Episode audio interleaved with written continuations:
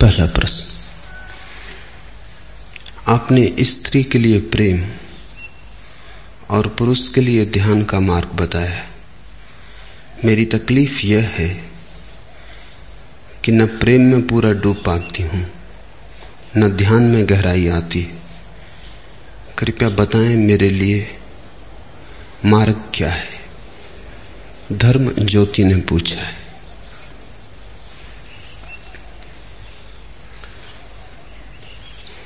धर्म गुरुओं का डाला हुआ जहर बाधा बन रहा है। उस जहर से जब तक छुटकारा न हो, प्रेम तो असंभव है। क्योंकि प्रेम की सदा से निंदा की गई है। प्रेम को सदा बंधन कहा गया है। और चूँकि प्रेम की निंदा की गई है और प्रेम को बंधन कहा गया है इसलिए स्त्री भी सदा अपमानित की गई है। जब तक प्रेम स्वीकार न होगा, तब तक स्त्री भी सम्मानित नहीं हो सकती। क्योंकि स्त्री का स्वभाव प्रेम और बड़े आश्चर्य की बात यह है कि स्त्रियाँ जितना धर्म गुरुओं से प्रभावित होती हैं, उतना कोई भी नहीं होता। और उनकी जड़ पर ही वो कुठाराघात किए चले जाते हैं। लेकिन एक बार तुम्हारे मन में जहर फैल जाए और ऐसा ख्याल आ जाए कि प्रेम बंधन है तो तुमने पुरुष की भाषा सीख ली और हृदय तुम्हारा स्त्री का है। तब तुम अड़चन में पड़ो। स्वाभाविक है। पुरुष के लिए सही है यही बात कि प्रेम बंधन है। स्त्री के लिए प्रेम मुक्ति है।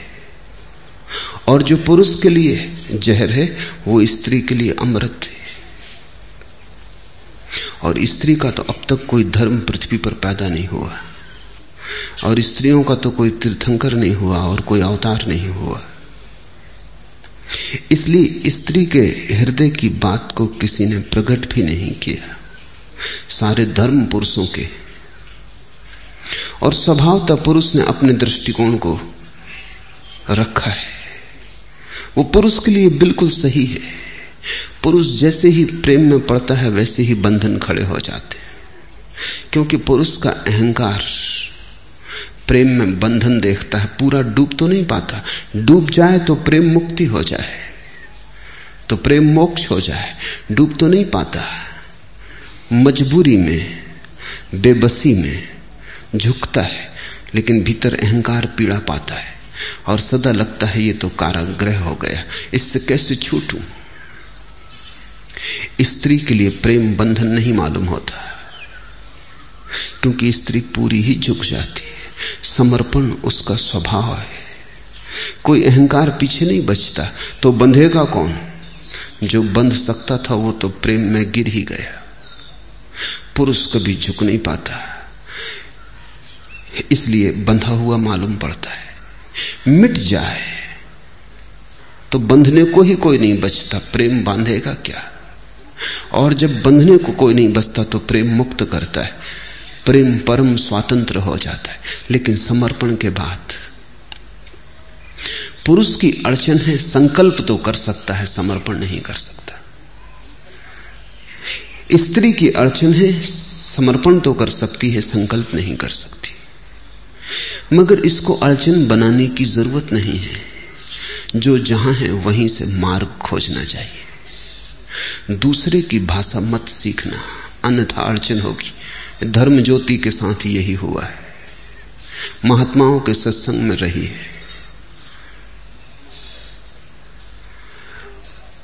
महात्माओं ने पूरे मन को विकृत कर दिया है। उन्होंने जो भी सिखाया है वो पीछा नहीं छोड़ रहा है। मेरी बात भी सुन रही है, लेकिन महात्मा बीच में खड़े वो मेरी बात को भीतर प्रवेश नहीं होने देते। उनका संस्कार पुराना है, और ऐसा भी नहीं कि एक जन्म का हो, बहुत जन्मों का हो सकता है। और जब तक ये महात्माओं की भीड़ विदा न होगी, तब तक प्रेम तो संभव नहीं हो पाएगा। और प्रेम भी कहीं चुल्लू चुल्लू किया जाता है। थोड़ा थोड़ा किया जाता है। प्रेम तो बाढ़ है। प्रेम तो कोई हिसाब किताब नहीं रखता। वहाँ कोई गणित नहीं है। प्रेम तो तुम पूरे डूब जाओ तो ही है, नहीं तो नहीं। लेकिन प्रेम शब्द में ही घबराहट मालूम होती। सदियों सदियों के संस्कार हैं। तो जब मैं तुमसे प्रेम की बात करता हूँ, तब भी तुम समझते हो ऐसा नहीं है। तब भी बात तुम तक पहुँच जाती है ऐसा नहीं है। पुरुषों तक न पहुँचे कोई अड़चन नहीं, क्योंकि ध्यान से उनके लिए सुविधा है। प्रेम से ज़्यादा सुविधा है उनके लिए ध्यान के द्वारा। भक्ति पुरुषों को जमती ही नहीं। प्रेम के साथ तालमेल नहीं बैठता। और कभी अगर अपवाद रूप कोई पुरुष भक्त हो गया हो तो अपवाद रूप ही कोई स्त्री ध्यानी हुई है। लेकिन उससे नियम निर्मित नहीं होता। पुरुष ध्यान से जाएगा। ध्यान है परम संकल्प। ध्यान का अर्थ समझ लो। ध्यान का अर्थ है अकेले हो जाने की क्षमता। दूसरे पर कोई निर्भरता न रह जाए। दूसरे का ख्याल भी विस्मृत हो जाए। सभी ख्याल दूसरे के हैं। ख्याल मात्र पर का है। जब पर का कोई विचार न रह जाए तो स्वाशेष रह जाता है। और उस स्वा के शेष रह जाने में स्वा भी मिट जाता है, क्योंकि स्वा अकेला नहीं रह सकता, वो पर के साथ ही रह सकता है। जिस नदी का एक किनारा खो गया, उसका दूसरा भी खो जाएगा। दोनों किनारे साथ साथ है। अगर सिक्के का एक पहलू खो गया तो दूसरा पहलू अपने आप विसर अपने आप नष्ट हो जाएगा। दोनों पहलू साथ साथ हैं। जिस दिन अंधकार खो जाएगा, उसी दिन प्रकाश भी खो जाएगा। ऐसा मत सोचना कि जिस दिन अंधकार खो जाएगा, उस दिन प्रकाश ही प्रकाश बचेगा। इस भूल में मत पड़ना, क्योंकि वो दोनों एक ही सिक्के के दो पहलू हैं। जिस दिन मौत समाप्त हो जाएगी, उस दिन जीवन भी समाप्त हो जाएगा। ऐसा मत सोचना कि जब मौत समाप्त हो जाएगी तो जीवन अमर हो जाएगा। इस भूल में पड़ना ही मत। मौत और जीवन एक ही घटना के दो हिस्से, अन्योन्याश्रित एक दूसरे पर निर्भर है। तो जब पर बिल्कुल छूट जाता है तो स्वयं की उस निजता में अंततः स्वयं का होना भी मिट जाता है, शून्य रह जाता है। ध्यान की यही अवस्था है, उसको हमने समाधि कहा। दो शब्द बनाने चाहिए, ध्यान समाधि और प्रेम समाधि। समाधि तो दोनों में एक ही है, लेकिन दोनों के मार्ग बड़े अलग हैं। पुरुष को जो समाधि उपलब्ध होती, जो बुद्ध को उपलब्ध हुई, वह है ध्यान समाधि। पर को छोड़ा, स्व छूट गया, समाधि उपलब्ध हुई। मीरा को जो समाधि उपलब्ध हुई वह है प्रेम समाधि। पर को नहीं छोड़ा, स्वयं को समर्पित किया। इतना समर्पित किया कि स्वाना बचा, पर ही बचा। और जब पर अकेला बचा तो पर भी मिट गया। समाधि उपलब्ध हो गई। जहाँ दो मिट जाते हैं, वहाँ समाधि। लेकिन मीरा की समाधि प्रेम से आई, बुद्ध की समाधि ध्यान से आई। समाधि तो एक है, लेकिन मार्ग बड़ा अलग अलग है। बुद्ध की बात सुन सुन के प्रेम से आस्था उठ गई। पुरुष की उठ जाए कोई हर्जा नहीं। लाभपूर्ण है। लेकिन स्त्री की उठ जाए तो खतरा है। क्योंकि पुरुष के स्वभाव के तो अनुकूल है ध्यान का मार्ग। स्त्री के स्वभाव के अनुकूल नहीं है। और स्त्री पुरुष विपरीत है, इसलिए तो उनमें इतना आकर्षण है। और ऋण और धन विद्युत की तरह है। दिन और रात की तरह है। जीवन और मृत्यु की तरह विपरीत है। और इसलिए तो इतना आकर्षण है। विपरीत में ही आकर्षण होता है। समान में तो विकर्षण हो जाता है। समान से तो ऊब हो जाती है। विपरीत में खोज और जिज्ञासा जारी रहती। अच्छा है कि पुरुष और स्त्री विपरीत अन्यथा संसार में सब रस खो जाए। स्त्री और पुरुष जितने विपरीत हो, उतना ही सुखद है। जितना उनके बीच फासला हो, जितना दोनों के बीच दूरी हो, और दोनों जितने एक दूसरे से भिन्न हो, उतना ही उनके बीच संबंध की गरिमा निर्मित होगी, संबंध के शिखर निर्मित होंगे। मनुष्य ने अपने अतीत में स्त्री और पुरुष को जितना भिन्न बन सके बनाने की कोशिश की थी। इसलिए प्रेम की बड़ी अनूठी घटनाएँ घटी। पश्चिम में आधुनिक युग में स्त्री और पुरुष को पास लाने की चेष्टा की गई। प्रेम समाप्त हुआ जा रहा है। क्योंकि स्त्री पुरुष करीब करीब समान मालूम होने लगे। स्त्री पुरुष समान होने चाहिए न्याय की दृष्टि में। समान नहीं होने चाहिए स्वभाव की दृष्टि से।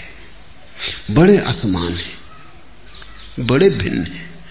असमान का यह अर्थ नहीं कि स्त्री पुरुष से नीची है या पुरुष स्त्री से ऊँचा है। असमान का अर्थ कि दोनों बड़े भिन्न है, जैसे रात और दिन। रोशनी और अंधेरा। इतना ही फासला है। कानून उनको समान माने, लेकिन मनोविज्ञान उन्हें समान नहीं कह सकता। और अगर समान बनाने की चेष्टा की गई तो जितने स्त्री पुरुष समान होते जाएँगे उतना ही स्त्री पुरुष जैसी हो जाएगी, पुरुष स्त्री जैसा हो जाएगा। उन दोनों के बीच का आकर्षण खो जाएगा। उन दोनों के बीच जो एक मधुर तनाव है, प्रेम भी है और संघर्ष भी है। मधुर तनाव है, लगाव भी है और विरोध भी है।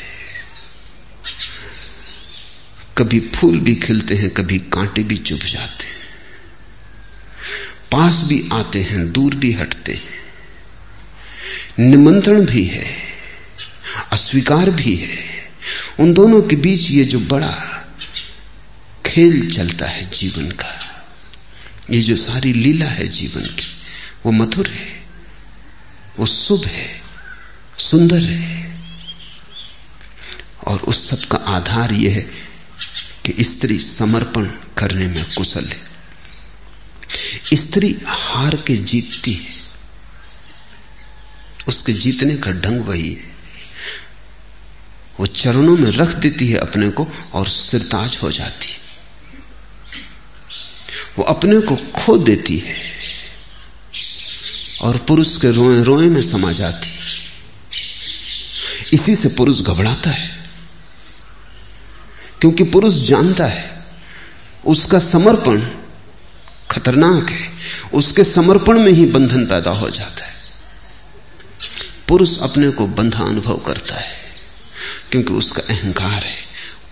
वो स्वाभाविक है कि वो अपने को बचाए, लड़े,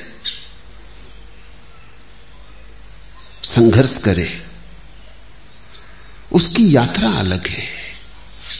पुरुष बहिर्मुखी है, स्त्री अंतर्मुखी है। पुरुष और स्त्री जब एक दूसरे को प्रेम भी कर रहे हो तो पुरुष आँख खोल के प्रेम करता है, स्त्री आँख बंद करके। जब भी स्त्री भाव में होती, आँख बंद कर लेती। क्योंकि जब भी भाव में होती, तब वो अंतर्मुखी हो जाती है। वो प्रेम भी जिस व्यक्ति को करती है, उसको भी जब ठीक से देखना चाहती तो आँख बंद कर लेती। ये भी कोई देखने का ढंग हुआ? मगर यही स्त्री का ढंग है, क्योंकि ऐसे आँख बंद करके ही वो उस चिन्मय को देख पाती है। आँख खोल के तो मृण में दिखाई पड़ता है। और स्त्री जब भी किसी को प्रेम करती तो परमात्मा से कम नहीं मानती। आँख बंद करके परमात्मा दिखाई पड़ता है। आँख खोलो तो मिट्टी की दे लेकिन पुरुष का रस भीतर में कम है, बाहर में जाता है। पुरुष आँख खोल के प्रेम करना चाहता है। प्रेम के क्षण में भी चाहता है कि रोशनी हो, ताकि वो स्त्री की देह को ठीक से देख सके। तो पुरुषों ने तो स्त्रियों की नग्न मूर्तियाँ बहुत बनाई हैं। स्त्रियों ने पुरुषों की एक भी नग्न मूर्ति नहीं बनाई।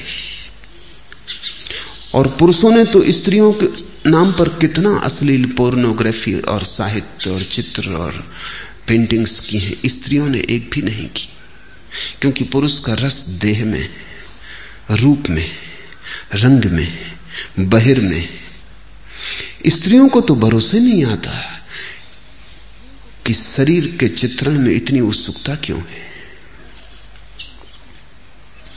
क्योंकि स्त्री को तो शरीर के पार के देखने की सुविधा है।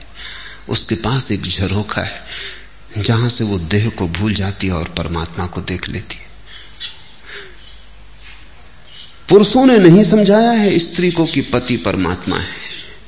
ये स्त्रियों की प्रतीति है कि जिसको भी उन्होंने प्रेम किया, उसमें परमात्मा देखा जहाँ प्रेम की छाया पड़ी, वहीं परमात्मा प्रकट होता है।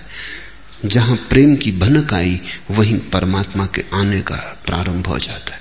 प्रेम के पग ध्वनि में परमात्मा की पग ध्वनि अपने आप सुनाई पड़ने लगती है। लेकिन पुरुष बंधा अनुभव करता है, उसकी यात्रा बहिर यात्रा है, उसे चाँद तारों पर जाना है। उसे दूर को जीतना है, उसे संसार को विजय करना है। ऐसे अगर घर में बंध जाएगा तो फिर ये दूर की यात्रा का क्या होगा? बाज़ार में कौन जीतेगा? दिल्ली में कौन विराजमान होगा? कहाँ जाएगा? कौन भागेगा? इस आपाधापी को कौन करेगा? तो जैसे ही जितना ही महत्वाकांक्षी पुरुष हो, उतना ही स्त्री से बचेगा। महत्वाकांक्षी राजनीतिज्ञ हो स्त्री से बचेगा। क्योंकि अगर स्त्री ने बाँध लिया तो स्त्री काफ़ी संसार है। फिर उसके पार संसार बचता नहीं।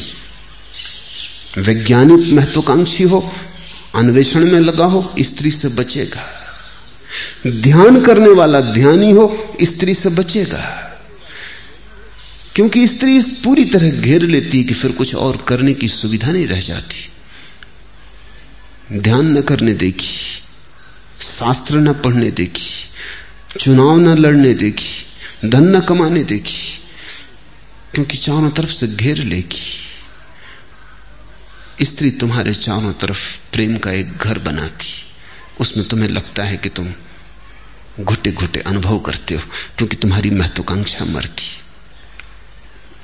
वही पुरुष स्त्री के प्रेम के लिए राज़ी हो सकता है, जो अहंकार को छोड़ने को राज़ी हो। ये पुरुष के लिए बहुत कठिन है। इसका एक ही उपाय है उसके लिए ध्यान, कि वो गहरे ध्यान में उतरे। तो मेरे देखने में ऐसा है कि अगर पुरुष गहरे ध्यान में उतर जाए तो ही प्रेम के योग्य हो पाता है। और स्त्री अगर प्रेम में उतर जाए तो ही ध्यान के योग्य हो पाती है। स्त्री सीधे ध्यान न कर सकेगी। तो उसे लाख समझाओ कि चुप हो के शांत बैठ जाओ। वो कहेगी, लेकिन किसके लिए? किसको याद करे? किसका स्मरण करें, किसकी प्रतिमा सजाए, किसका रूप देखें भीतर। मंदिरों में जो प्रतिमाएँ हैं, वो सभी स्त्रियों ने रखी परमात्मा के नाम के जितने गीत हैं, वो सब स्त्रियों ने गाए भजन है, कीर्तन है। उसका अनूठा रस स्त्रियों ने लिया है। और पुरुष और स्त्री के बीच बड़ी बेबूझ पहेली है, वो एक दूसरे को समझ नहीं पाते। समझें भी कैसे? तुम जिस स्त्री के साथ जीवन भर रहे हो, या जिस पुरुष के साथ जीवन भर रहे हो, उसको भी समझ नहीं पाते, क्योंकि भाषा अलग है, यात्रा अलग है। दोनों के सोचने का, होने का ढंग अलग है। जिस दिन दुनिया में ठीक ठीक समझ आएगी, उस दिन स्त्री का मनोविज्ञान अलग होना चाहिए, पुरुष का मनोविज्ञान अलग, उन दोनों के मन अलग हैं। इसलिए सिर्फ़ मनोविज्ञान कहने से कुछ भी ना होगा। मनोविज्ञान से क्या पता चलता है किसका मनोविज्ञान? स्त्री का या पुरुष का? स्त्री का मन का ढांचा ही अलग है। पुरुष के मन का ढांचा अलग है। इसलिए पुरुष महावीर और बुद्ध बन जाता है। महावीर को हमने नाम दिया जिन, जिसने जीत लिया। बुद्ध को हमने नाम दिया बुद्ध, जो जाग गया। लेकिन मीरा से पूछो, जीता, मीरा कहेगी, हारे। कृष्ण को और जीतने की बात ही बेहोती है। परमात्मा को जीतने की बात ही बेहोती है। जीतने की भाषा में ही आक्रमण और हिंसा है। अब थोड़ा समझो, महावीर जैसे अहिंसक को भी हमने जिन कहा। लेकिन जिन शब्द में ही हिंसा है, जीता, विजय, वो भाषा ही छत्री की है, वो भाषा पुरुष की अब महावीर वैसे परम ध्यान को उपलब्ध हुए, ज्ञान को उपलब्ध हुए, लेकिन भाषा तो पुरुष की ही रहेगी। मीरा से पूछो, जीता? मीरा कहेगी, तुम समझे ही नहीं, प्रेम में कहीं कोई जीतता है, हारते मगर हार ही वहाँ जीत है। मीरा से पूछो, जागी? मीरा कहेगी, जागना वहाँ कहाँ है? वहाँ तो खोना है। वहाँ तो मिटना है। वहाँ तो बेहोशी ही होश है। अब इसको थोड़ा समझ लेना। मीरा के लिए बेहोश हो जाना होश और हार जाना, जीत जाना है। महावीर और मीरा को मिला दो। इनके बीच बड़ी कठिनाई खड़ी हो जाएगी। इनके बीच चर्चा ना चल सकेगी, इनकी भाषा अलग होगी। जैसे दोनों, दो अलग भाषाएँ बोलते हो, एक जर्मन बोल रहा हो और एक जापानी, और कहीं कोई तालमेल ना बैठता हो। बैठेगा नहीं। पुरुष के लिए स्त्री पहेली रही है। स्त्री के लिए पुरुष पहेली। स्त्री सोच ही नहीं पाती कि तुम किस लिए चाँद पर जा रहे हो। घर काफ़ी नहीं वही तो यशोधरा ने बुद्ध से पूछा, जब वो लौट कर आए कि जो तुमने वहाँ पाया, वो यहाँ नहीं मिल सकता था। ऐसा जंगल भागने की क्या पड़ी थी? ये घर क्या बुरा था? अगर शांति होना था तो जितनी सुविधा यहाँ थी, इतनी वहाँ जंगल में तो नहीं थी। तुमने कहा होता, हम तुम्हें बाधा ना देते। हम तुम्हें एकांत में छोड़ देते।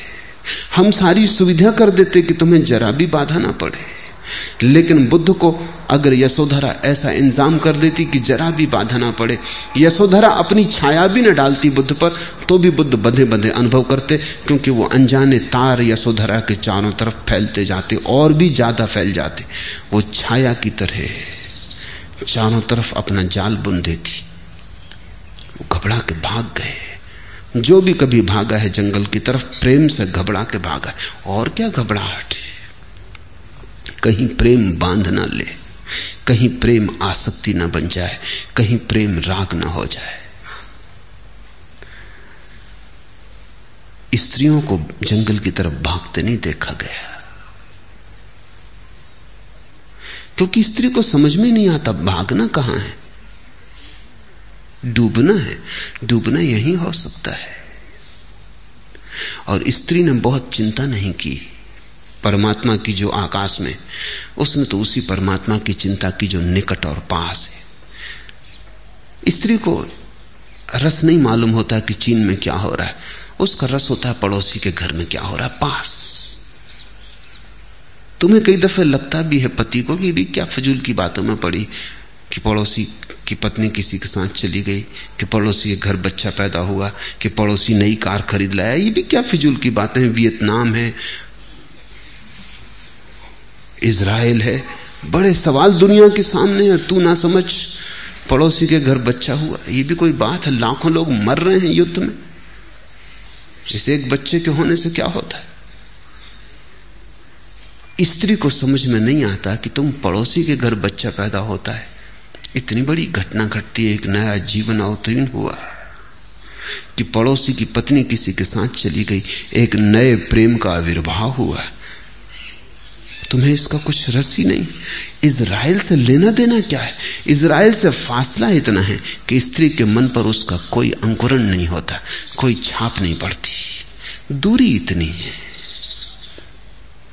स्त्री परमात्मा जो बहुत दूर है आकाश में, उसमें उत्सुक नहीं। परमात्मा जो बहुत पास है, बेटे में है, पति में है, परिवार में है, पड़ोसी में है, उसमें उसका रस है। क्योंकि दूर जाने में उसकी आकांक्षा नहीं है।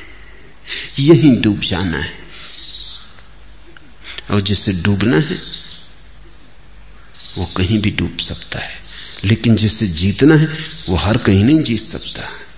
जीतने के लिए तो इंतज़ाम करना पड़ेगा युद्ध का। जीतने के लिए तो संघर्ष की व्यवस्था करनी पड़ेगी। हारने के लिए थोड़ी कोई व्यवस्था करनी पड़ती, जीतने के लिए व्यवस्था करनी पड़ती। हारना तो कभी भी हो सकता है, निहत्ते। उसके लिए कोई शस्त्रों का थोड़ी आयोजन करना पड़ेगा। सेनाएँ थोड़ी इकट्ठी करनी पड़ेंगी। हारना तो अभी हो सकता है, जैसे हो तुम वैसे ही। लेकिन जीतने के लिए तो बड़ा उपाय करना पड़ता है। फिर भी पक्का नहीं कि जीत पाओगे। तो महावीर के जीवन में बड़ा आयोजन है वो विजय की यात्रा है। मीरा के जीवन में कोई भी आयोजन नहीं है। वो जहाँ थी वहीं नाचने लगी। वो जहाँ थी वहीं दीवानी हो गई। महावीर को होश साधना है, मीरा को बेहोशी साधनी है। तो ये धर्म ज्योति की तकलीफ़ में समझता हूँ। साधुओं ने बिगाड़ा। और वो महात्मा अभी भी इसके चित्त पर भारी ये मेरे पास भी आ गई है तो भी आ नहीं पाई। संस्कार इसके वहीं जड़ता के। इसलिए प्रेम मुश्किल है और ध्यान तो स्त्री को मुश्किल होता ही है। जब प्रेम ही ना हो पाएगा तो ध्यान तो हो ही ना सकेगा। प्रेम से ही ध्यान की तरफ़ जाने का रास्ता है। बेहोशी से से ही होश सधेगा, हार से ही विजय मिलेगी। तो जितने जल्दी हो सके उतने जल्दी। जो जहर के संस्कार दिए गए हैं, उनको छोड़ दो। उनको हटाओ। इन संस्कारों के कारण तुम ठीक से स्त्री ही ना हो पाओगी। तुम्हारा हृदय प्रमुदित ना होगा। तुम खिल ना पाओगी।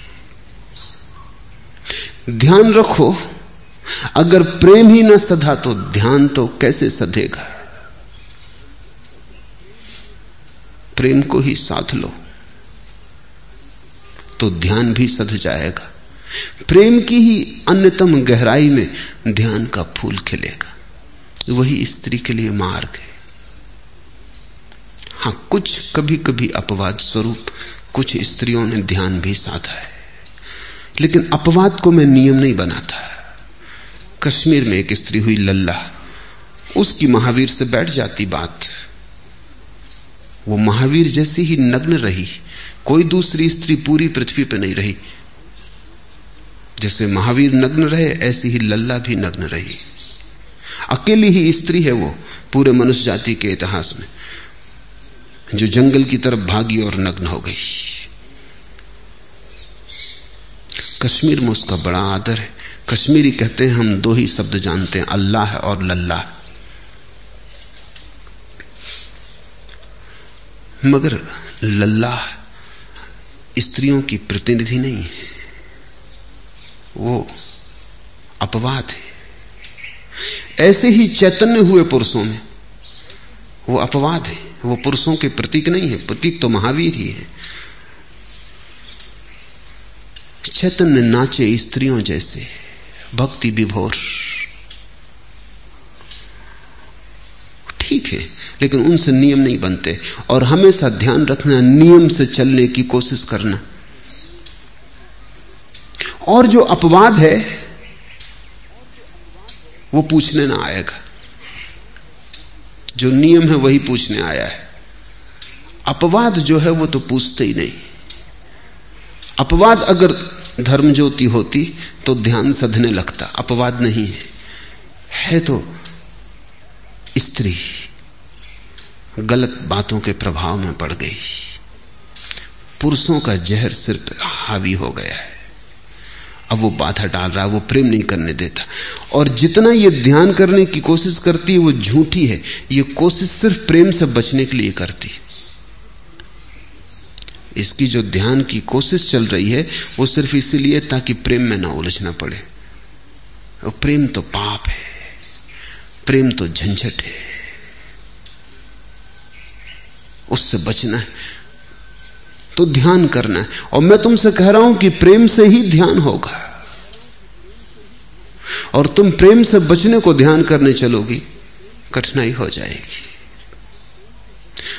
अधर में अटक जाओगी। त्रिशंकु की दशा हो जाएगी। और देर नहीं लगती अगर समझ में बात आ जाए तो एक क्षण में छोड़ा जा सकता है सब कचरा, क्योंकि कचरा कचरा ही है, वो कभी स्वभाव नहीं बनता।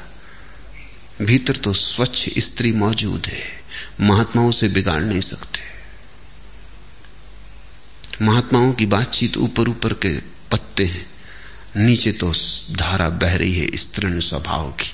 जरा पत्तों को हटा दो और भीतर की नदी प्रकट हो जाएगी। लाख पत्ते दबा दें नदी को। यहाँ पूना की नदी दब जाती है बिल्कुल पत्तों में। फिर दिखाई ही नहीं पड़ती। लेकिन तो भी भीतर है। पत्ते लाख दबा दें तो भी जरा सा हटाओ और नदी प्रकट हो जाती है।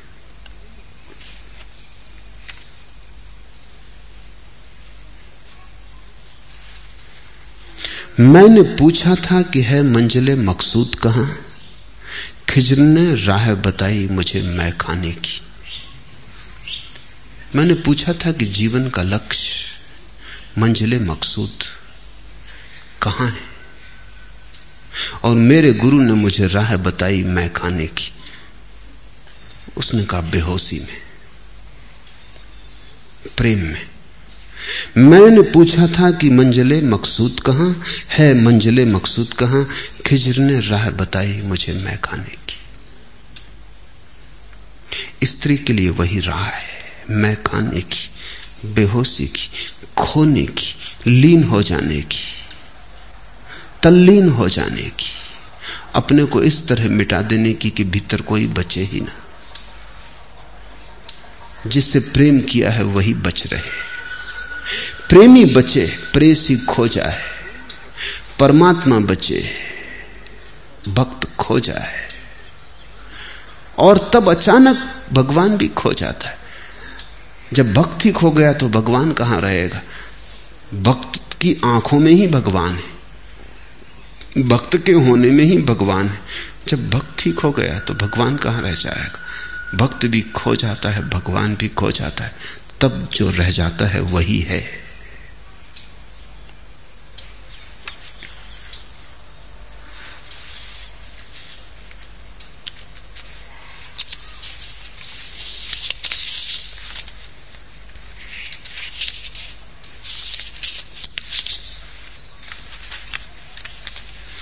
दूसरा प्रश्न। बुद्ध की मनोचिकित्सा और आज की पश्चिमी मनोचिकित्सा में क्या भेद है?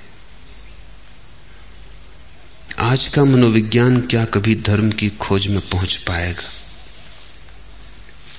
बड़ा भेद है और बुनियादी भेद है।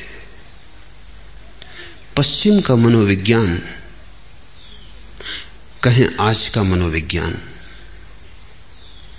क्योंकि पश्चिम का जो है वो आज का है, इस सदी का है। आधुनिक है।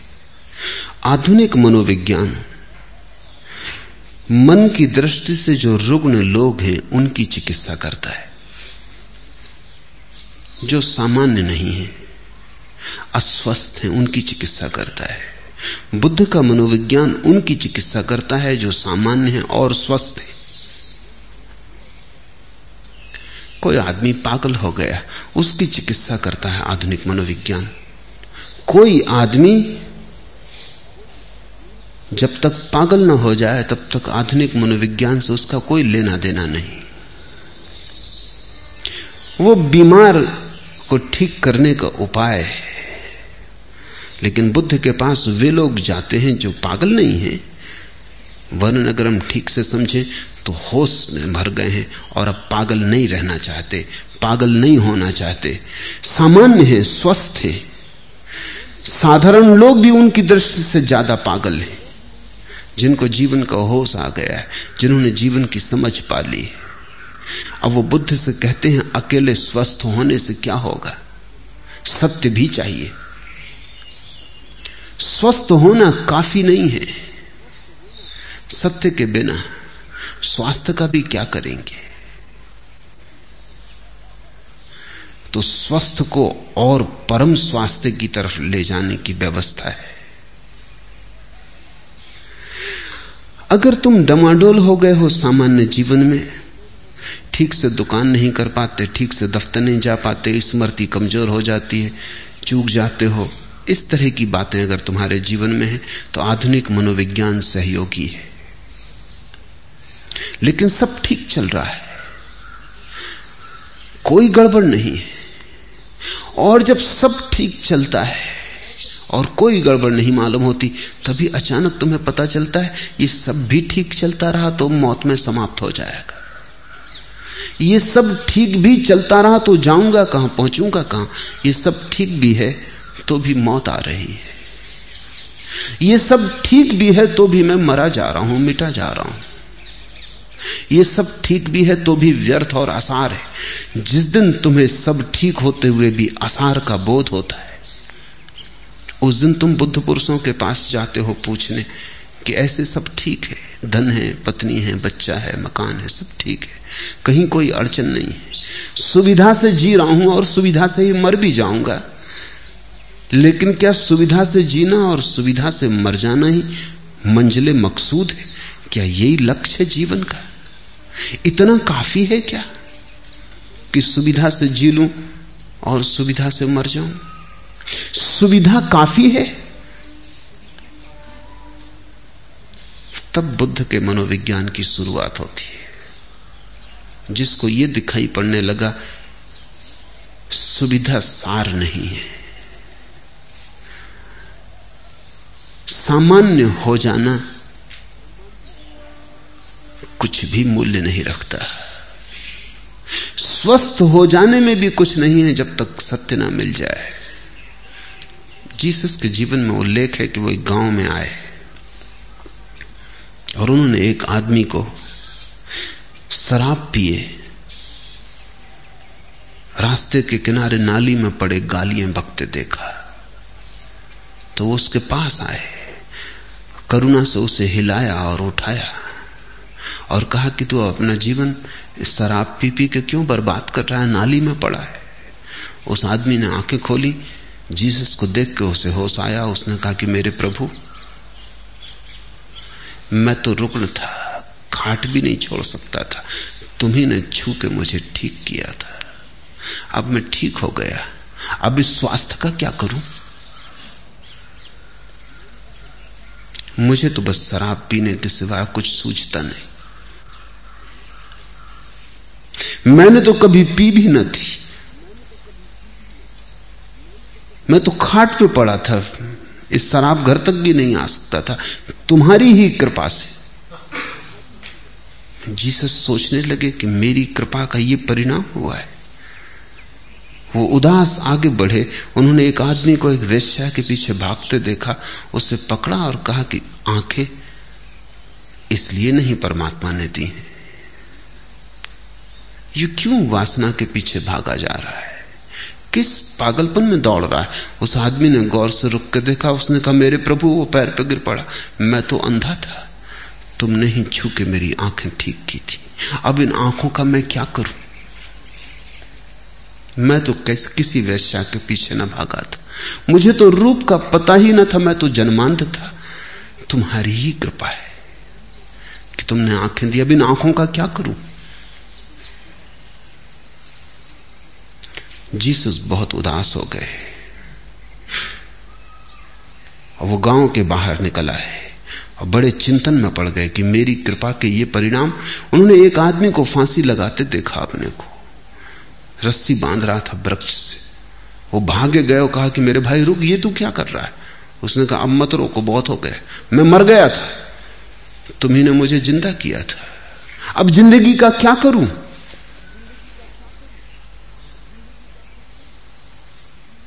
ये तुम्हारी ही कृपा का कष्ट में भोग रहा हूँ। अब बहुत हो गया, अब मत रोकना, और मर जाऊँ तो मुझे जिलाना मत। तुम कहाँ से आ गए और? मैं किसी तरह तो इंतज़ाम करके अपना मरने की व्यवस्था कर रहा हूँ। पहले भी मर चुका था। जिसको तुम स्वास्थ्य कहते हो, उसका परिणाम क्या है? गमाओगे उसे कहीं ज़िंदगी के रास्ते पर। किसी नाली में पड़ोगे। जिसे तुम आँखों की ज्योति कहते हो, उसका करोगे क्या? कहीं रूप में भरमाओगे। और जिसे तुम जीवन कहते हो, उसका भी क्या उपयोग है सिवाय आत्महत्या के? कोई धीरे धीरे करता है, कोई जल्दी करता है, कोई एक ही छलांग में कर लेता है, कोई आत्महत्या करने में सत्तर साल लगाता है। इससे कोई फ़र्क नहीं पड़ता। इससे कुछ ये पता नहीं चलता कि तुम में और उस आत्महत्या करने वाले आदमी में कोई फ़र्क है। वो जरा हिम्मतवर रहा होगा, एक झटके में करना चाहता था। तुम कमज़ोर हो धीरे धीरे करते हो। रोज रोज मरते हो। तुम कर क्या रहे हो यहाँ पृथ्वी पर सिवाय मरने के? बुद्ध का मनोविज्ञान वहाँ से शुरू होता है, जहाँ तुम्हारे पास सब है और प्रतीति होती है कि कुछ भी नहीं आज का मनोविज्ञान दीन और रुग्ण के लिए है, बुद्ध का मनोविज्ञान सम्राट और समर्थ के लिए है। जिसके पास सब है और अनुभव में आया, कुछ भी नहीं है, हाथ खाली। ऐसे हाथ भरे हैं हीरे जवाहरातों से, मगर हीरे जवाहरात व्यर्थ हैं। जिसको भरी ज़िंदगी के बीच ज़िंदगी उजाड़ मालूम पड़ी संपत्ति के बीच विपत्ति दिखाई पड़ी। स्वास्थ्य के बीच सिवाय रोगों के घर के और कुछ भी मालूम ना पड़ा और ज़िंदगी केवल मौत की तरफ़ यात्रा मालूम पड़ी, वो बुद्ध के पास जाता है। बुद्ध का मनोविज्ञान परम जीवन का मनोविज्ञान, उस जीवन का जिसका फिर कोई अंत नहीं, शाश्वत का, सनातन का। एस धम्मो सनातनो। वो उस धर्म और नियम की बात करते हैं जिससे सनातन उपलब्ध हो जाए, शाश्वत उपलब्ध हो जाए। पश्चिम का मनोविज्ञान धीरे धीरे बुद्ध के मनोविज्ञान के करीब सरक रहा है। सरकना ही पड़ेगा। देखो, पश्चिम के चिकित्सा शास्त्र का नाम है मेडिकल साइंस। उसका मतलब होता है औषधि विज्ञान। पूरब ने हमने जो औषधि विज्ञान बनाया, उसको नाम दिया है आयुर्वेद। औषधि का नाम नहीं दिया। आयु का विज्ञान। और विज्ञान भी नहीं, वेद। विधायक। औषधि तो नकारात्मक है। बीमारी हो तो औषधि का उपयोग है। बीमारी ना भी हो तो भी आयुर्वेद का उपयोग है। क्योंकि वो केवल जीवन का विज्ञान है। वो सिर्फ़ बीमारी की फ़िक्र नहीं करता कि बीमारी हो तो औषधि दे के मिटा दो। बीमारी ना भी हो तो जीवन को कैसे गुणनफल करो, जीवन को कैसे बढ़ाओ। पूर्व पश्चिम की दृष्टि में यह फ़र्क है। पश्चिम फ़िक्र करता है कांटा निकाल लेने की। पूर्व फ़िक्र करता है फूल को भी रख देने की। पश्चिम फ़िक्र करता है, दुख निकाल लो। पूर्व फ़िक्र करता है, आनंद को जन्माओ। दुख को निकाल लेना काफ़ी नहीं है। दुख भी ना हो जीवन में तो भी ज़रूरी थोड़ी है कि आनंद हो। कितने लोग हैं जिनके जीवन में दुख नहीं है, लेकिन इससे क्या आनंद होता है? बल्कि सच्चाई यह है कि जिनके जीवन में दुख नहीं है, उनको ही पता चलता है कि जीवन बिल्कुल व्यर्थ है। जिनके जीवन में दुख है, उनको तो अभी आशा लगी रहती कि कुछ उपाय करेंगे, दुख मिटाएँगे, कल सब ठीक हो जाएगा। जिनके जीवन में दुख नहीं रहा, वो एकदम चौंक के पूछते हैं, अब क्या करें? दुख भी नहीं रहा, जिसको मिटाते वो भी नहीं रहा। मिटाने की दौड़ भी समाप्त हो गई, कोई कष्ट नहीं है, लेकिन आनंद भी नहीं उनका जीवन बड़ी उदासी से, बड़ी ऊप से भर जाता है। जीवन राख राख हो जाता है। उसमें से सारी आशा और आनंद का अंगार बुझ जाता है। तुम चकित होगे देखकर कि भिखारी के कदमों में भी तुम्हें गति मालूम होती, हो सकती, क्योंकि उसको कहीं पहुँचना है, कुछ दुख मिटाना है, कुछ तकलीफ़ ठीक करनी, सम्राट के पैर बिल्कुल ही बोझल हो जाते। न कहीं पहुँचने को, न कुछ पाने को, जो पहुँचना था पहुँच चुके, जो पाना था पा लिया, अब अब एक इतना बड़ा प्रश्न बन के खड़ा हो जाता है। अब सिर्फ़ घसीटते हैं। अब सिर्फ़ मौत की राह देख रहे हैं कि कब आए, कब छुटकारा दिलाते दुख का न हो जाना आनंद नहीं है। दुख का न हो जाना आनंद के होने के लिए ज़रूरी शर्त हो सकती है। आवश्यक हो सकता है, पर्याप्त नहीं तो पश्चिम का मनोविज्ञान भी धीरे धीरे सरक सरक रहा है। फ्रायड ने जहाँ मनोविज्ञान को छोड़ा था, उससे बहुत आगे जा चुका पश्चिम में भी मनोविज्ञान। नए मानवतावादी विचारक पैदा हुए, अब्राहम मैस्लो और दूसरे, जिन्होंने अब मनोविज्ञान को नई दिशाएँ देनी शुरू की। वो दिशाएँ ये हैं कि अब इस बात की हमें फ़िक्र नहीं है कि आदमी सिर्फ़ स्वस्थ हो, स्वस्थ से ज़्यादा हो। आनंदित हो। इतना काफ़ी नहीं कि बीमारी ना हो। इतने से क्या होगा? उत्सव हो। तुम चल सको, तुम्हारे पैर स्वस्थ हो, इतना काफ़ी नहीं है। तुम नाच भी सको। चलना एक बात है। एक आदमी है, पैर ठीक नहीं, चल नहीं सकता, पक्षाघात लकवा लग गया है। लकवा मिटाना ज़रूरी है। लकवा मिट जाए तो चल सकेगा, लकवा मिट जाए तो नाच भी सकेगा, लेकिन लकवा मिट जाने से कोई नाचने नहीं लगता है। लकवा मिट जाना नाचने के लिए ज़रूरी शर्त है। काफ़ी नहीं है। कितने लोग हैं जिनको लकवा नहीं, लेकिन वो नाचते दिखाई नहीं पड़ते। नाचने के लिए कुछ भीतर संपदा का अनुभव चाहिए। नाचने के लिए भीतर कोई किरण उतरे, कोई गीत उतरे। कोई धुन उतरे, जीवन को कोई सुराग मिले, रहस्य का झलक मिले, परमात्मा की तो कोई नाच सकता है। धीरे धीरे पश्चिम का मनोविज्ञान सरक रहा है, सरकना ही पड़ेगा। क्योंकि बीमार तो बहुत थोड़े लोग हैं, बहुत लोग स्वस्थ हैं। और फिर भी उनके जीवन में कोई आनंद नहीं, उनकी भी चिंता करनी पड़ेगी। लंगड़े लूलों को ही ठीक नहीं करना है नहीं तो काम बड़ा आसान था। जो लंगड़े लूले नहीं हैं, उनको नाच भी देना है, और काम बड़ा कठिन है। लेकिन, जब पहला कदम उठ जाए तो दूसरा कदम भी उठना शुरू हो जाता है। पहला कदम है, कोई आदमी नया बगीचा लगाता है तो घास पात को उखाड़ता है, व्यर्थ के पौधे, झाड़ी, झंखाड़ को अलग करता है, ज़मीन खोद के बदलता है, जड़ें निकाल के फेंकता है, ये ज़रूरी है, लेकिन बस इतने पर ही रुक जाए तो फूल नहीं आ जाते। फिर बीज बोने पड़ते फिर पानी सींचना पड़ता है, फिर रखवाली करनी पड़ती है, फिर हज़ार बाधाएँ हैं, उनसे लड़ना पड़ता है। तो एक आदमी को जीवन में सुविधा मिल जाए, स्वास्थ्य मिल जाए, रहने का अच्छा मकान मिल जाए, रोटी, रोजी मकान का इंतज़ाम हो जाए, इतने से तो केवल बगीचे की तैयारी हुई थी। अभी अभी बीज नहीं बोए गए थे। इतने भर से जो राज़ी हो गया, वो ना समझ, वो असार से राज़ी हो गया। उसने नकार को सब समझ लिया। वो औषधि से राज़ी हो गया। उतना काफ़ी नहीं है। चिकित्सा शास्त्र का जिनका गहरा अनुभव है, वो कहते हैं कि कई बार दो मरीज़ एक ही बीमारी के मरीज़ होते हैं, एक ही अवस्था के होते हैं और एक पर दवा काम कर जाती है और दूसरे पे काम नहीं करती। तो इसका बड़ा चिंतन चलता है कि ऐसा क्यों होता है। खोजबीन से पाया गया कि जिस आदमी पर दवा काम कर जाती है वह आदमी जीना चाहता है। जीने की आकांक्षा है। जीवेषणा है।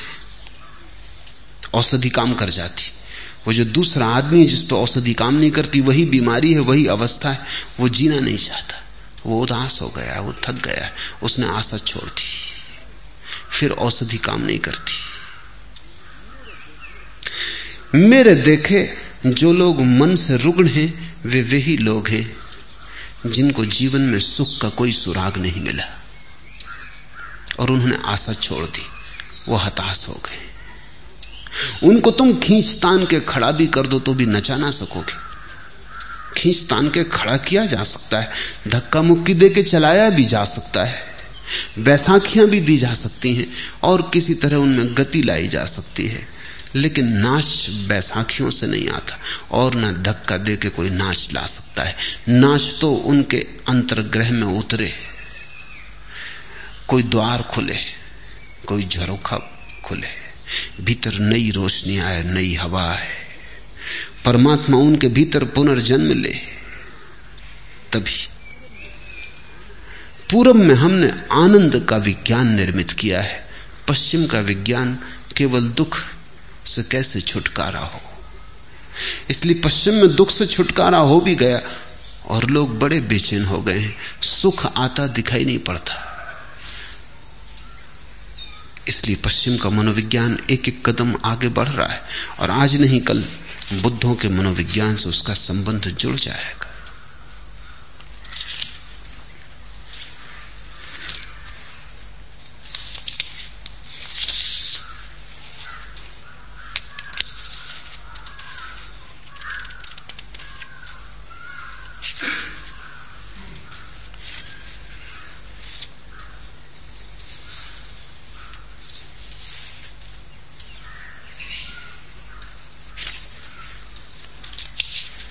तीसरा प्रश्न। आप कहते हैं, जियो, अभी और यहीं। पर स्वयं को देखकर हमें अभी और यहीं जीने जैसा नहीं लगता। वर्तमान में जीने की बजाय भविष्य की कल्पना में जीना ज़्यादा सुखद लगता है। तो क्या करें? तो जियो, वैसे ही जियो। अनुभव बताएगा कि जो सुखद लगता था, वो सुखद था नहीं। प्रश्न से इतना ही पता चलता है कि प्रौढ़ नहीं हो। कच्चे हो अभी। अभी जीवन ने पकाया नहीं। अभी मिट्टी के कच्चे घड़े हो। वर्षाएगी बह जाओगे। अभी जीवन की आग ने पकाया नहीं। क्योंकि जीवन की आग जिसको भी पका देती है, उसको ये साफ़ हो जाता है। क्या साफ़ हो जाता है? एक बात ही साफ़ हो जाती, कि भविष्य में सुख देखने का अर्थ ही यही है कि वर्तमान में दुख है। इसलिए भविष्य के सपने सुखद मालूम होते हैं। थोड़ा सोचो, जो आदमी दिन भर भूखा रहा है, वो रात सपने देखता है भोजन के। लेकिन जिसने भरपेट भोजन किया है, वो भी कहीं रात सपने देखता है भोजन के। देखे तो पागल है। जो तुम्हें मिला है उसके तुम सपने नहीं देखते। जो तुम्हें नहीं मिला है उसके ही सपने देखते हो। वर्तमान तुम्हारा दुख से भरा है। इसको भुलाने को, अपने मन को समझाने को, रिझाने को, राहत के लिए, सांत्वना के लिए तुम अपनी आँखें भविष्य में टटोलते हो। कोई सपना कल सब ठीक हो जाएगा। उस कल की आशा में भरोसे में आज के दुख को झेल लेते हो। मंजिल की आशा में रास्ते का कष्ट कष्ट नहीं मालूम पड़ता, पहुँचने के ही करीब हालाँकि वो कभी आता नहीं। आज जिसको तुम आज कह रहे हो, ये भी तो कल कल था। इस आज के लिए भी तुमने सपने देखे थे, वो पूरे नहीं हुए। ऐसा ही पिछले कल भी हुआ था, और पिछले कल भी हुआ था। और यही आगे भी होगा। अगर तुम्हारा आज सुखपूर्ण नहीं है तो दुखपूर्ण आज से सुखपूर्ण कल कैसे निकलेगा, थोड़ा सोचो। आज कहीं आकाश से थोड़ी आया है, तुम्हारे भीतर से आया है। तुम्हारा आज अलग है, मेरा आज अलग है। कैलेंडर के धोखे में मत पड़ना। कैलेंडर पर तो तुम्हारा भी आज वही नाम रखता है, मेरा आज भी वही नाम रखता है। लेकिन यहाँ तुम जितने लोग बैठे हो, इतने ही आज हैं। पूरी पृथ्वी पर जितने लोग हैं, इतने आज हैं। और अगर तुम पशु पक्षियों और पौधों को भी गिनो तो उतनी ही संख्या है। कैलेंडर बिल्कुल झूठ है। उससे ऐसा लगता है एक ही दिन है सबका। रविवार तो सभी का रविवार। ज़रूरी नहीं है। किसी की ज़िंदगी में सूरज उगा हो तो रविवार। और किसी की ज़िंदगी में अंधेरा हो तो कैसा रविवार?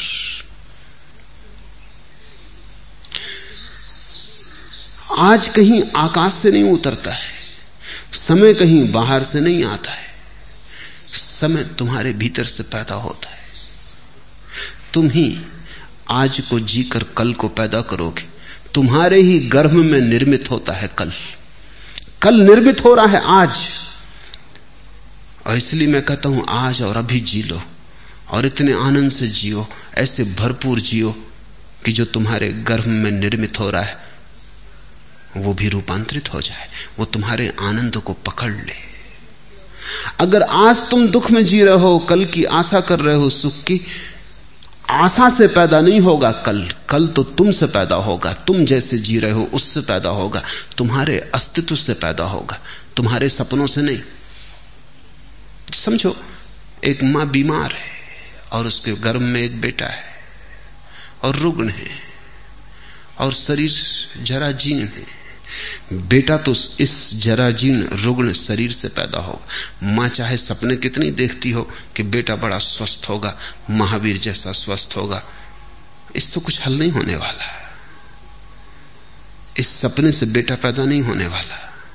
बेटा तो सच्चाई से पैदा होगा। तुम्हारा कल तुम्हारे सपने से पैदा नहीं होगा, तुम्हारे आज की असलियत से पैदा होगा, हकीकत से पैदा होगा। तुम आज क्या हो? अगर तुम नाच रहे हो तो तुमने आने वाले कल के लिए नाच दे दिया। अगर तुम प्रमुदित हो, प्रफुल्लित हो तो कल का फूल खिलने ही लगा, क्योंकि जिस फूल को कल खिलना है, उसकी कली आज ही तैयार हो रही है। प्रतिपल तुम अगला पल पैदा कर रहे हो। प्रति क्षण अगला क्षण तुम्हारे भीतर निर्मित हो रहा है, तैयार हो रहा है। तुम सृष्टा हो। तुम अपने समय को खुद पैदा करते हो। इसलिए मैं तो कहता हूँ, आज जियो। लेकिन तुम्हें लगता है वर्तमान जीने जैसा नहीं लगता। अगर वर्तमान जीने जैसा नहीं लगता तो कल भी तो वर्तमान होकर ही आएगा। फिर वो भी जीने जैसा नहीं लगेगा। परसों भी वर्तमान होकर ही आएगा, वो भी जीने जैसा नहीं लगेगा। तो इसी को तो मैं आत्मघात करना कहता हूँ। तो, तो आत्महत्या कर रहे हो जी नहीं रहे हो। जीने का कोई और उपाय नहीं आज ही है और आज ही जीना है। जीने जैसा लगे या न लगे इससे कोई फ़र्क नहीं पड़ता। जीने का और कोई ढंग है ही नहीं। जीना तो यही होगा। कल के भुलावे में मत पड़ो। कल के भुलावों ने बहुतों को डुबाया है। आज जियो। ये क्षण खाली ना चला जाए। ये क्षण अवसर है। इसे तुम ऐसा ही मत गमा देना। कुछ बना लो इसका। कुछ रस ले लो इसमें। कुछ भोग लो इसे। कुछ पहचान लो इसे। इसका स्वाद उतर जाने दो तुम्हारे प्राणों में। ये ऐसा ही ना चला जाए। क्योंकि अगर समय ऐसा ही जाता है तो समय को ऐसे ही चले देने की आदत मज़बूत होती चली जाती फिर धीरे धीरे समय को गमाना तुम्हारी प्रकृति हो जाती भोगो इसे, चूसो इस क्षण को, निचोड़ लो इसको पूरा, इसका रस जरा भी छूट ना जाए। यही परमात्मा के प्रति धन्यवाद है, क्योंकि उसने तुम्हें अवसर दिया, जीवन दिया, और तुमने ऐसे ही कमा दिया। परमात्मा तुमसे यह ना पूछेगा, यहूदियों की किताब है तालमुद बड़ी अनूठी किताब है। दुनिया में कोई धर्मशास्त्र वैसा नहीं। तालमुद कहती है कि परमात्मा तुमसे यह ना पूछेगा कि तुमने कौन कौन सी गलतियाँ की। गलतियों का वो हिसाब रखता ही नहीं। बड़ा दिल है। परमात्मा तुमसे पूछेगा, तुम्हें इतने सुख के अवसर दिए तुमने भोगे क्यों नहीं? गलतियों की कौन फ़िक्र रखता है? भूल चूक का कौन हिसाब रखता है? वो तुमसे पूछेगा, इतने अवसर दिए सुख के, तुमने भोगे क्यों नहीं? तालमुत कहती है, एक ही पाप है जीवन में, और वह है जीवन के अवसरों को बिना भोगे गुजर जाने देना। जब तुम आनंदित हो सकते थे, आनंदित ना हुए, जब गीत गा सकते थे, गीत ना गाया, सदा कल पर टालते रहे, स्थगित करते रहे। स्थगित करने वाला आदमी जिएगा कब? कैसे जिएगा? स्थगित करना ही तुम्हारे जीवन की शैली हो जाती। बच्चे थे तब जवानी पे छोड़ा, जवान हो तब बुढ़ापे पे छोड़ोगे, और बुढ़ापे में लोग हैं, वो अगले जन्म पे छोड़ रहे हैं। वो कह रहे हैं, परलोक में देखेंगे। यही लोक है एकमात्र। और यही क्षण है। सत्य का यही क्षण है। बाकी सब झूठ है, मन का जाल है। लेकिन अगर तुम्हें अच्छा लगता है, तुम्हारी मर्ज़ी। तुम्हें अच्छा लगता हो तुम मैं कौन हूँ बाधा देने वाला? तुम सपने देखो। कभी ना कभी तुम जागोगे तब रोगे, पछताओगे। तब तुम पछताओगे कि इतना समय यूँ ही गमाया और ध्यान रखना, जीवन में जितना दुख भर लोगे, जितने आँसू घने कर लोगे, जितना पछतावा हो जाएगा, उतना ही कठिन हो जाता है रोकना फिर दुख को, आंसुओं को। कभी तुमने ख्याल किया, हँसी तो एकदम रुक जाती, रोना एकदम नहीं रुकता। तुम हंस रहे हो, एकदम रुक सकते हो। रोना एकदम नहीं रुकता थमते थमते, थमेंगे आँसू। रोना है कुछ, हँसी नहीं दुख ऐसा सरोबोर कर लेता है। दुख ऐसी गहराइयों तक प्रविष्ट हो जाता है। तुम्हारी जड़ों तक समाविष्ट हो जाता है। कि फिर तुम उसे रोकना भी चाहो तो कैसे रोको? थमते थमते, थमेंगे आँसू। रोना है कुछ, हँसी नहीं है। ये कोई मज़ाक नहीं है कि रो लिए और रोक लिए। ये कोई हँसी नहीं है कि हंस लिए और रोक लिए। हँसी तो तुम्हारी ऊपर ऊपर होती, रुक जाती। रोना बहुत गहरे चला जाता है। रोना तुम्हारे जीवन में सब तरफ़ भर जाता है।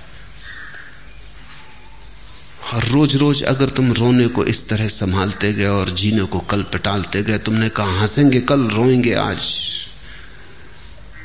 और तुम जो दलील दे रहे हो, वो दलील यह है कि अपना वर्तमान तो सुखद मालूम नहीं पड़ता।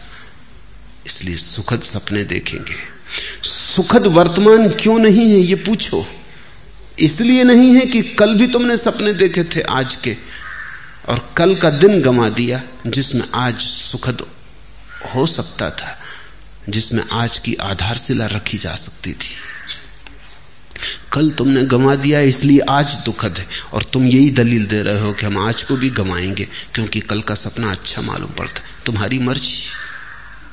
गणित साफ़ है। फिर मुझसे मत कहना कि हमें किसी ने चेताया नहीं। तुम्हें यह मौका न मिलेगा कहने का यह ध्यान रखना कि हमें किसी ने चेताया नहीं। दूसरों को तो यह भी सुविधा है कहने की कि उन्हें किसी ने चेताया नहीं। लेकिन मैं तुम्हें रोज चेता रहा हूँ।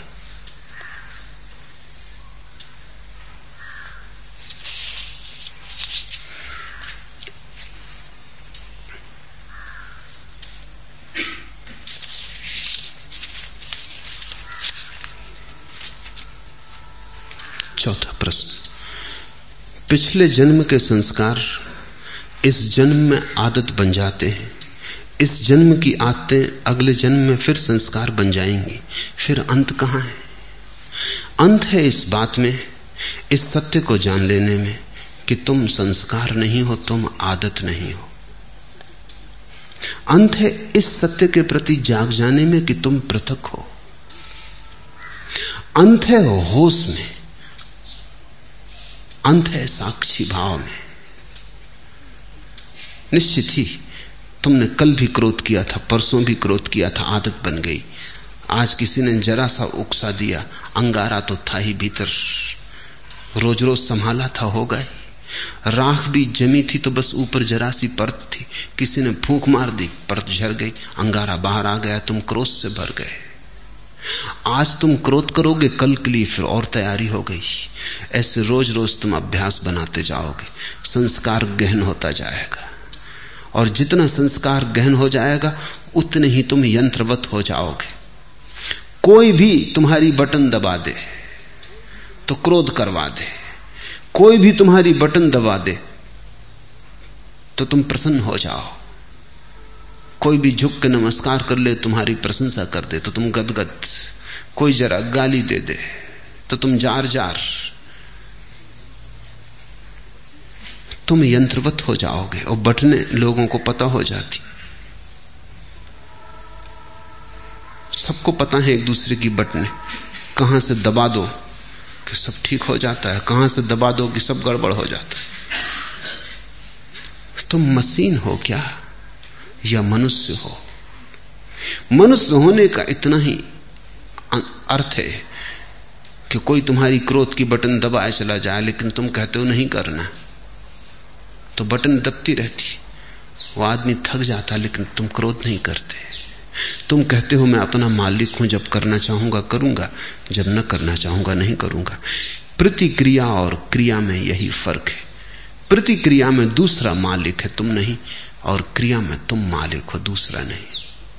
और बड़े मज़े की बात है, प्रतिक्रिया बांधती है, क्रिया मुक्त करती है। जो अपने कर्म का मालिक है, उसके कर्म का कोई संस्कार नहीं बनता। और जो अपने कर्म का मालिक नहीं है, जो प्रतिकर्म करता है, रिएक्ट होता है सिर्फ़। उस आदमी के जीवन में बंधन बनते चले जाते रोज रोज जाल मज़बूत होता चला जाता आखिर में तुम पाते हो, तुम तो बचे ही नहीं। आत्तों का एक ढेर, मुर्दा ढेर,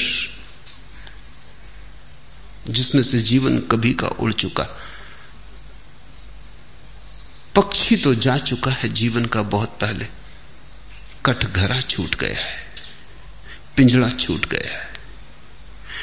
जागो इसके पहले की देर हो जाए, और आत्तों से मुक्त होना शुरू करो। मैं तुमसे ये नहीं कह रहा कि बुरी आत्तों से मुक्त हो जाओ और भली आत्तें बना लो। तुम्हारे महात्मागण तुमसे यही कह रहे हैं। वो तुमसे कहते हैं, बुरी आदतें छोड़ो, अच्छी बनाओ। मैं तुमसे कहता हूँ, आदत छोड़ो। बुरी और अच्छी आदत से कोई फ़र्क नहीं पड़ता। लोहे का हो पिंजड़ा की सोने का क्या फ़र्क पड़ता है? एक आदमी को सिगरेट पीने की आदत है, सारी दुनिया बुरी कहती। दूसरे को माला फेरने की आदत है, सारी दुनिया अच्छा कहती।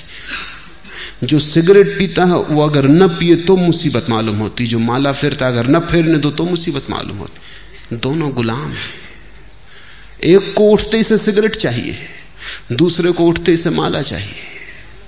माला वाले को माला ना मिले तो माला की तलफ लगती।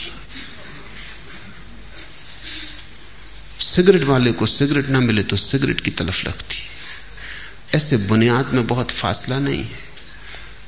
सिगरेट भी एक तरह का माला फेरना है। धुआँ भीतर ले गए, बाहर ले गए भीतर ले गए, बाहर ले मन के फिरा रहे हैं बाहर भीतर। धुएँ की माला है, जरा सूक्ष्म है। कोई अपना कंकर पत्थर की फेर रहा है, जरा स्थूल है। असली सवाल आदत से मुक्त होने का है। मैं नहीं ये नहीं कह रहा हूँ कि माला मत फेरो। मैं ये भी नहीं कह रहा हूँ कि सिगरेट पियो। मैं ये कह रहा हूँ कि तुम मालिक रहो। कोई आदत ऐसी ना हो जाए कि मालिक बन जाए। कोई आदत, मंदिर जाने की आदत भी मालिक ना हो जाए। ध्यान करने की आदत भी मालिक ना हो जाए। मालिक तुम ही रहो। मालकियत बचा के आदत का उपयोग कर लेना। यही साधना है। मालकियत खो दी और आदत सवार हो गई तो तुम यंत्रवत हो गए, तब तुम्हारा जीवन मूर्छित है। ऐसे लोग हैं जो मेरे पास आके कहते हैं कि अगर पूजा ना करें रोज तो बेचैनी लगती। वो सोचते हैं कि बड़ा धार्मिक, बड़ी धार्मिक घटना घट गई उनके जीवन। मैं उनसे पूछता हूँ, पूजा करने से कुछ आनंद मिलता? वो कहते हैं, आनंद तो कुछ नहीं मिलता, लेकिन ना करें तो बेचैनी लगती यही तो सिगरेट पीने वाला कहता है। वो कहता है कि उससे पूछो, कुछ आनंद मिलता वो कहता है आनंद क्या रखा है? आनंद तो कुछ नहीं मिलता कभी कभी खांसी ज़रूर आती। आनंद तो कुछ भी नहीं मिलता लेकिन न पियो तो बेचैनी मालूम होती इसे तुम थोड़ा सोचो। इसी को मैं यंत्र हो जाना कहता हूँ कि जिससे कुछ भी नहीं मिलता है, उससे भी न करने पर बेचैनी मालूम होती। उपलब्ध कुछ भी नहीं होता है, पाने को कुछ भी नहीं है। लेकिन छोड़ने में मुसीबत, क्योंकि आदत ने पकड़ा है अब। आदत इतना ही कर सकती है, करो तो कुछ ना मिले। ना करो तो कुछ खोता मालूम पड़े। ये बड़े मज़े की बात जिस चीज़ को करने से कुछ नहीं मिलता, उसको ना करने से खोएगा कैसे? कुछ खोता नहीं, सिर्फ़ पुरानी आदत, पुरानी लकीरों पर न चलने से अड़चन मालूम होती। मैं एक बहुत बड़े वकील को जानता था। उनकी आदत थी कि जब भी वो अदालत में खड़े होते पैरवी करते, बड़े वकील थे। अंतर्राष्ट्रीय ख्याति के थे। और लंदन और पेकिंग और दिल्ली तीन जगह उनके दफ्तर थे। तो उनकी आदत थी कि वो अपने कोट का बटन घुमाने लगते थे। जब अटक जाते, सभी की होती, कोई अपना सिर खुजलाने लगता है, कोई कुछ करने लगता है। उस आदत का भी वैसा ही उपयोग है जैसे बटन दबाने का। तो अगर जब भी उनके विचार उलझ जाते या कोई उत्तर न सूझता तो वो कोर्ट का बटन घुमाने लगते। घुमाने से कुछ मिलता था ये तो पक्का पता नहीं, क्योंकि कोर्ट का बटन घुमाने से क्या मिलेगा? और जिसकी बुद्धि उलझी हुई हो, समझ में ना आ रहा हो, वो कोई कोर्ट के बटन घुमाने से कुछ बात समझ में आ जाएगी। लेकिन विरोधियों को यह बात दिखाई पड़ गई कि वो जब भी उलझ जाते हैं तो बटन घुमाते एक बड़ा मुकदमा था। एक बड़ी स्टेट का मुकदमा था प्रिवी काउंसिल में। लाखों का मामला था। तो विरोधी वकील ने उनके सोफर को मिला लिया, कुछ पैसे दिए और कहा कि तू इतना करना, उनके कोट के ऊपर का बटन तोड़ देना। तो वो जब अदालत में अपना कोट लेके हाथ में रख के आए तो वो बटन नदारत था। तो उस वक्त उन्होंने देखा भी नहीं कोट डाल लिया जब वो पैरवी करने लगे और वक्त आया हाथ कोट के बटन पर गया, बस सब गड़बड़ हो गया जैसे मस्तिष्क ने सांस छोड़ दिया। कुछ सूझबूझ ही ना रही, चक्कर सा मालूम हुआ। बैठ गए। पहला मुकदमा हारे वो। वो मुझसे कहते थे कि उस बटन से मुझे मिला तो कभी कुछ नहीं, लेकिन गंवाया मैंने बहुत। उस बटन के घुमाने से कुछ मुझे सूझबूझ आती थी, ऐसा भी नहीं था। लेकिन बटन न पाके बस।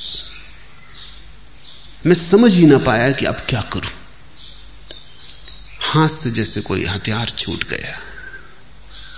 भरोसा किए बैठे थे और वक्त पर जिस पे भरोसा था वो दगा दे गया।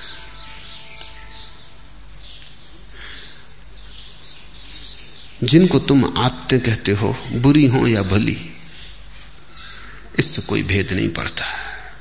सब आदतें मालिक हो जाएँ तो बुरी हैं। तुम मालिक रहो तो कोई आदत बुरी नहीं।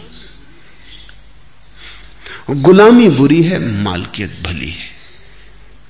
मेरी परिभाषा यही है। संस्कार बन रहे हैं प्रतिपल। आत्ते निर्मित हो रही हैं। तुम जरा दूर खड़े रहो। तुम अपनी मालकियत मत खो।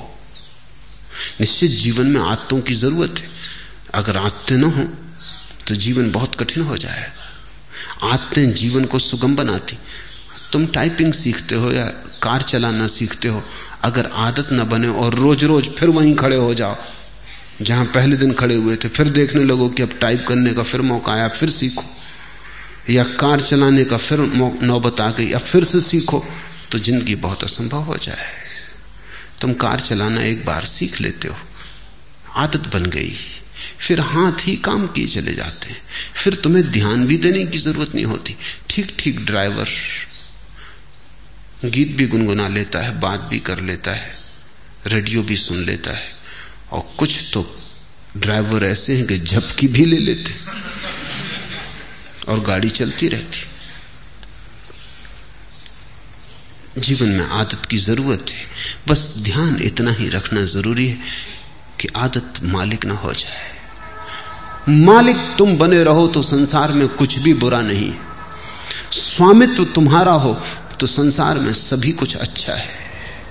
स्वामित्व खो जाए, तुम गुलाम हो जाओ। तो वो गुलामी चाहे कितनी ही कीमती हो, खतरनाक है। हीरे जवाहरात लगे हों, सीखों पर, जंजीरों पर। तो भी उनको आभूषण मत समझ लेना। वो खतरनाक है। वो महँगा सौदा है। अपने को गमा के इस जगत में कमाने जैसा कुछ भी नहीं।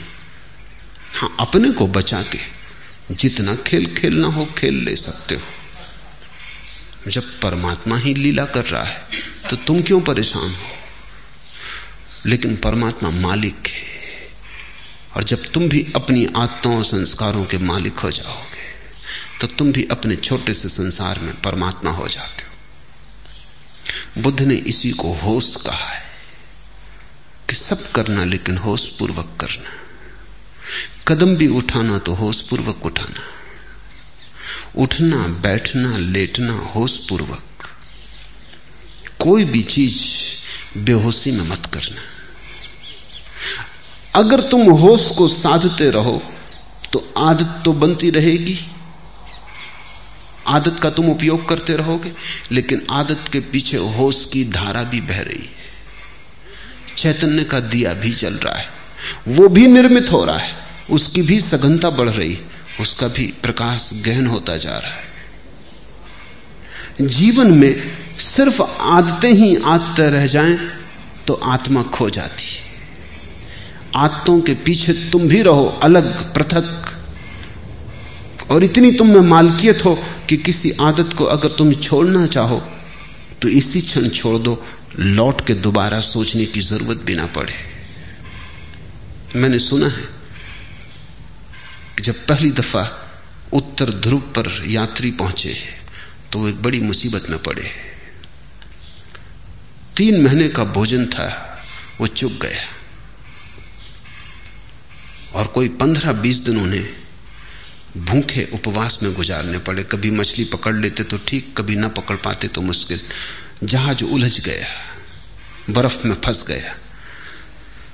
लेकिन उन यात्रियों का जो कैप्टन था, उसको सबसे ज़्यादा जो मुसीबत आई, वो भोजन की नहीं थी। लोग बिना भोजन के रहने को तैयार थे। यात्रियों का दल, सिगरेट की सबसे ज़्यादा मुसीबत खड़ी हुई, सिगरेट खत्म हो गई। तो लोगों ने जहाज़ की रस्सियाँ काट काट के पीना शुरू कर दी। कैप्टन घबराया, उसने कहा, अगर 20 दिन ये सिलसिला रहा तो फिर हम कभी वापस ना पहुँच पाएँगे, तुम रस्सी ही काटे डाल रहे तो ये जहाज़ आगे कैसे बढ़ेगा? ये पाल गिर जाएँगे। मगर लोगों ने, लोग इतने दीवाने सिगरेट पीने के लिए कि कैप्टन करे भी क्या? एक आदमी बाकी सब सिगरेट पीने वाले, उनका करो भी क्या? वो रात को चोरी से काट लें इधर उधर से काट लें। जब ये जहाज़ लौट के किसी तरह आया और इसकी अखबारों में खबर छपी तो एक आदमी ने अमेरिका में ये अखबार पढ़ते वक्त अपनी सिगरेट भी पी रहा था। अखबार भी पढ़ रहा था। उससे अचानक ये बात अजीब सी लगी कि लोग गंदी रस्सियाँ काट काट के पी गए। वो भी चेन स्मोकर था। उसने सोचा, हाथ में सिगरेट थी। उसने सोचा कि क्या यही गति मेरी होती है अगर मैं भी उनके साथ होता। क्या मैं भी रस्सियाँ काट के पी जाता। एक क्षण उसे ख्याल आया। उसने सिगरेट एस्ट्रे पर रख दी और उसने कहा, अब इसको तभी उठाऊँगा जब मेरी ऐसी दशा आ जाए कि मुझे लगे अब मैं गंदी रस्सियाँ भी पी सकता हूँ, नहीं तो नहीं उठाऊँगा। बीस साल बीत गए। वो सिगरेट अपनी टेबल पर ही रखे रहा। लोग उससे पूछते भी कि आधी जली सिगरेट यहाँ क्यों रखी? वो कहते कि इसको मुझे उठाना है किसी दिन, लेकिन उसी दिन उठाऊँगा। जिस दिन मेरी पीड़ा ऐसी हो जाएगी कि आदत बड़ी और मैं छोटा हो जाऊँगा। लेकिन मैं प्रतीक्षा कर रहा हूँ वो घड़ी आती नहीं, बीस साल बीत गए। मैंने बीस साल से सिगरेट नहीं पी है और याद भी नहीं आई है। मैं याद करने की कोशिश कर रहा हूँ कि कभी भी आ जाए, क्योंकि मैं जानना चाहता हूँ किस मुसीबत में जहाज़ के लोगों को रस्सियाँ पीनी पड़ेंगी, लेकिन वो कभी ना आई। उसने अपना संस्मरण लिखा, मैं संस्मरण पढ़ रहा था। उसने संस्मरण में लिखा है कि मैं समझ नहीं पाता कि क्या बात हो गई, क्योंकि पहले भी मैंने कई बार सिगरेट छोड़ना चाहिए थी। लेकिन नहीं छोड़ सका था। कई बार छोड़ी भी थी तो दो दिन, दिन दो दिन के बाद फिर पीने लगा था। लेकिन क्या हुआ? अब तो मैं छोड़ा भी नहीं था सिर्फ़ प्रतीक्षा कर रहा हूँ कि जब भी आदत पकड़ लेगी और झकझोर डालेगी तो पीऊँगा। लेकिन मैं सिर्फ़ ये जानना चाहता हूँ कि मैं भी उस जहाज़ में अगर होता तो क्या मैंने रस्सियाँ पी होती? बीस साल से आदत आई नहीं। मेरी समझ में नहीं आता कि हुआ क्या। उसकी समझ में नहीं आ रहा क्योंकि उसे ध्यान का कुछ पता नहीं, होश का कुछ पता नहीं। इसने छोड़ी नहीं है सिगरेट। छूट गई होश के कारण। क्योंकि वो एक ही होश साधे हुए कि जब इतने ज़ोर से तलफ पकड़ेगी कि मैं रस्सियाँ पी लेता तभी पीऊँगा। लेकिन उस होश के कारण तलफ नहीं पकड़ती। होश हो तो तलफ पकड़ती ही नहीं। अब उसे कोई होश को जानने वाला मिले तो उसे उत्तर मिले। लेकिन अनजाने उसने होश साध लिया है। तुमसे मैं कहता हूँ जो जो आदत तुम्हें पकड़े हो, ज़बरदस्ती पकड़े हो, उसके प्रति होश साधना। मैं तुमसे नहीं कहता, सिगरेट पीना छोड़ो। मैं कहता हूँ होश पूर्वक पियो। मैं तो यहाँ आश्रम में एक कमरा बनवाने जा रहा हूँ, जहाँ होश पूर्वक सिगरेट पीने वालों को सुविधा होगी। कि वो जाके वहाँ सिगरेट ज़रूर पिए, लेकिन जितनी देर पिए उतनी देर ध्यान रखें। एक क्षण को भी बेहोशी में न पिए बस। फिर अगर पीना हो तो मज़े से पिए, कोई हर्जा नहीं। लेकिन मैं जानता हूँ, अगर होश सज जाए तो ऐसी मूढ़ता कौन करेगा? ऐसी मूढ़ता तो बेहोशी में ही होती है। तो मैं तुमसे कुछ भी छोड़ने को नहीं कहता, क्योंकि मैं जानता हूँ छोड़ने से कभी कोई छोड़ नहीं पाया। मैं तुमसे केवल होश साधने को कहता हूँ, क्योंकि मैं जानता हूँ होश साधने से जो भी व्यर्थ है अपने आप छूट जाता है और जो सार्थक है बच रहता है। होश आध्यात्मिक जीवन की आखिरी कीमिया है, अल्केमी है, वो रसायन है। उसके अतिरिक्त सब विस्तार की बातें आज इतना ही।